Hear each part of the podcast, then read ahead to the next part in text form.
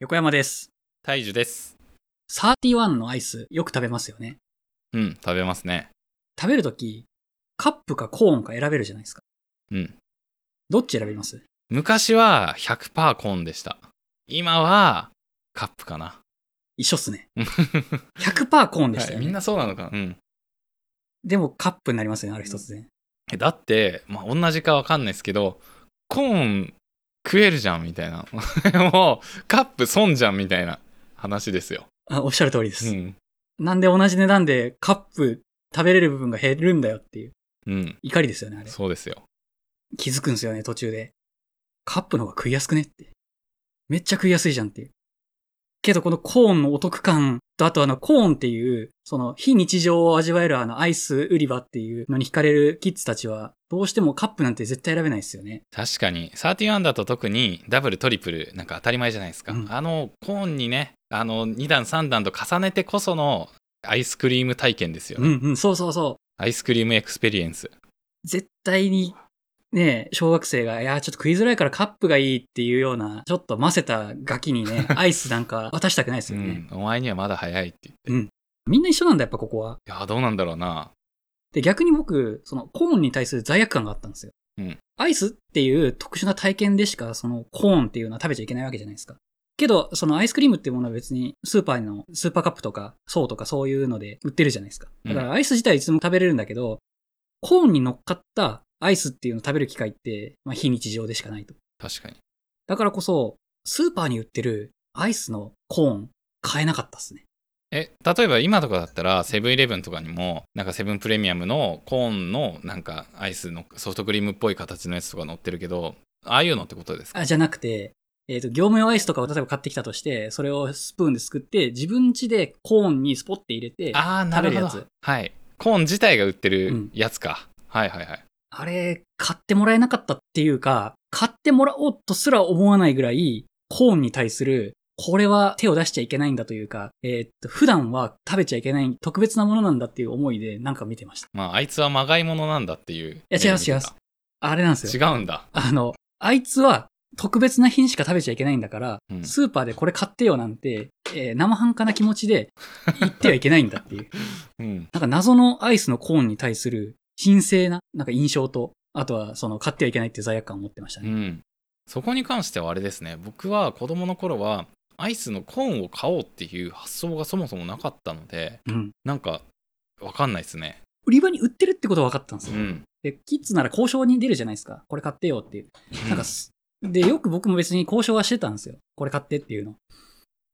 アイスのコーンだけはできなかったっていう、今振り返 って、なぜかそう思ったっていう話です。うんそれは恐れ多いというか、交渉なんていうものの、なんだ、訴状にあげてはいけないと。ですね。だから今やってみたいですね。ちょっと、うん。この間親に、ねだってみる。親にねだるわけじゃないですけども、自分で買えるんで、そう、たまたまこの間、あの、スーパーでアイスのコーン見かけたんで、これ俺作れるじゃん家でって思って、まだ作ってないですけど、ちょっと今度試したいなと思ってます。はい。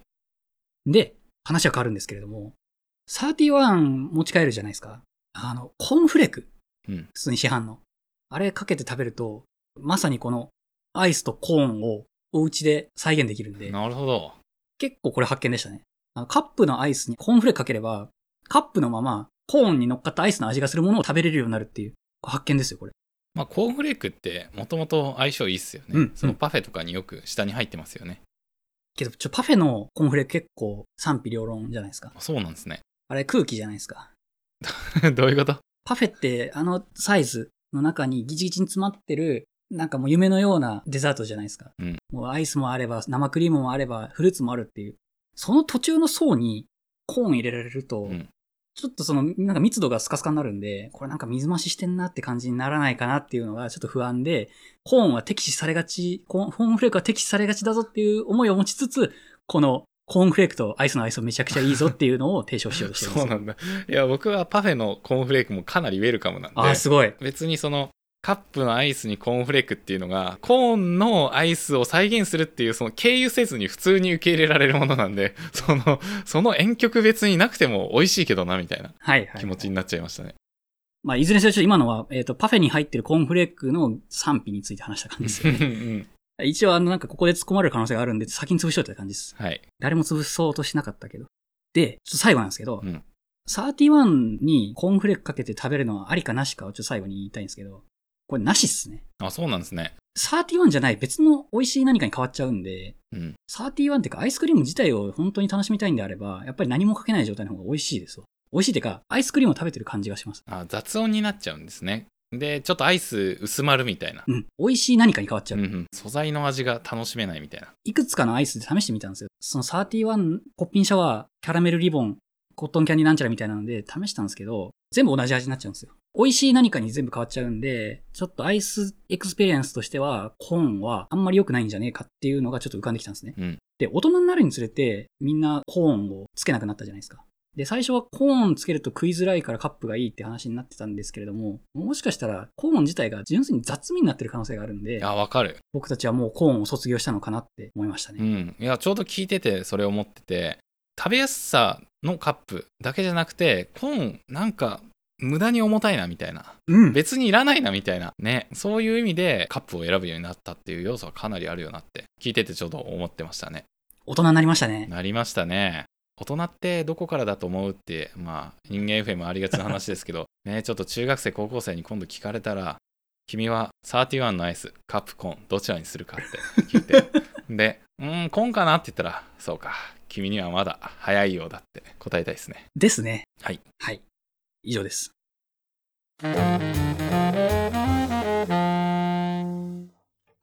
ありがとうラッシュっていうものに対してちょっと一石投じたいんですけど、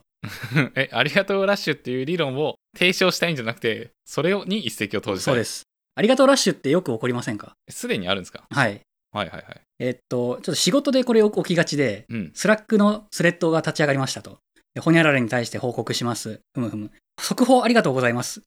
えーその次、フォローありがとうございます。その次、ご連絡ありがとうございます。その次、引き続きよろしくお願いします。回答ありがとうございます。ご配慮ありがとうございます。うん。こうなるんですよ。ああ、ありがとうございます、何々って言って、その返信にもありがとうございます。で、その返信にもありがとうございますみたいなのが無限に続いていくと。はい。はい。これ、よく起きませんああ、まあ起きますね。僕結構積極的に起こしちゃう派かもしれないですね。ありがとうラッシャーですね。うん、ラッシャー。ラッシャー、 ありがと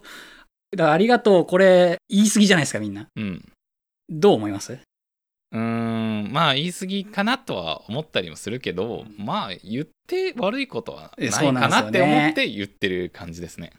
だから一石投じづらいんですけど、うんだからちょっとテンポ悪いなって思ってて。ああ、それはあるかも。みんな、とりあえず何かしらありがとう要素を探して、えー挨拶の代わりにありがとうっていう風に言ってるし、かといってね、何もつけないで OK っすとかって返すのも違うじゃないですか。うん、そっけないというかね、うん、まあ、これってあれですよね、メールのお疲れ様ですのせいで、どんだけ生産性下がってんねやと、なんか似た感じですあかもししれないですね。ね。ありがとうラッシュ。でも悪いことじゃないっていうのめっちゃわかるんですうよ。ん、うん高速道路乗るじゃないですか。あの、合流するとき、わかります渋滞のときに入り口から入ってきちゃった車が合流したいんだけど、全然入れねえじゃん、これ、みたいなときって、1台ずつ譲りながら入れるじゃないですか。あーそうなんですね僕全然運転しないから わかんないんですけどあの高速道路の合流は大変だっていう話は聞きますよねそう合流大変で特に混んでる時とかはもうとりあえず1台入れて次自分はそのままそいつに続いてってその後ろには1台入ってきてっていうのが続くんですよでその時って、まあ、お互い譲り合いじゃないですかうんだからみんなあのハザードランプでありがとうありがとうって言い合うんですよそうなんだこれもある種のありがとうラッシュなんですよめっちゃ個別具体的 なあのーあれですね解像度が高いありがとうラッシュですねだからまあなんかみんながコミュニケーション取るときは基本感謝ベースでコミュニケーション取っていいのかなって気がするんでまあこのスラックにおけるありがとうラッシュはあ一石投じたいっていうモヤモヤがあるものの別にあの敵視するような現象ではないなって思っててみんなどう思ってんだろうなっていうのをちょっと気になってうん話を出してみましたが、実際どう思いますうんまあ結構話した通りですけど難しいですね普通にその自分自身もありがとうラッシュに参加しているありがとうラッシャーの一員ではありますしそれが正直あんまり悪いことだとも思ってない一方で世界視点で考えたらこれだいぶ損してる気がするなみたいな気持ちはありますうねんまあでも基本サンキューなんでねコミュニケーションうんこうならざるを得ないっていうかやっぱ現象なんですよきっとこれうんありがとうラッシュっていう、ビジネスで起きてしまう問題というか現象、うんで、あ、こういうのあるね、で、済ましていいことっていうのが分かったんで、もうそれで結構満足 ですね。 そうなんですねなので、ちょっとモヤモヤを抱えてたんで、ありがとうラッシュ積極的に引き起こしていこうかなって、逆に安心をできましたね。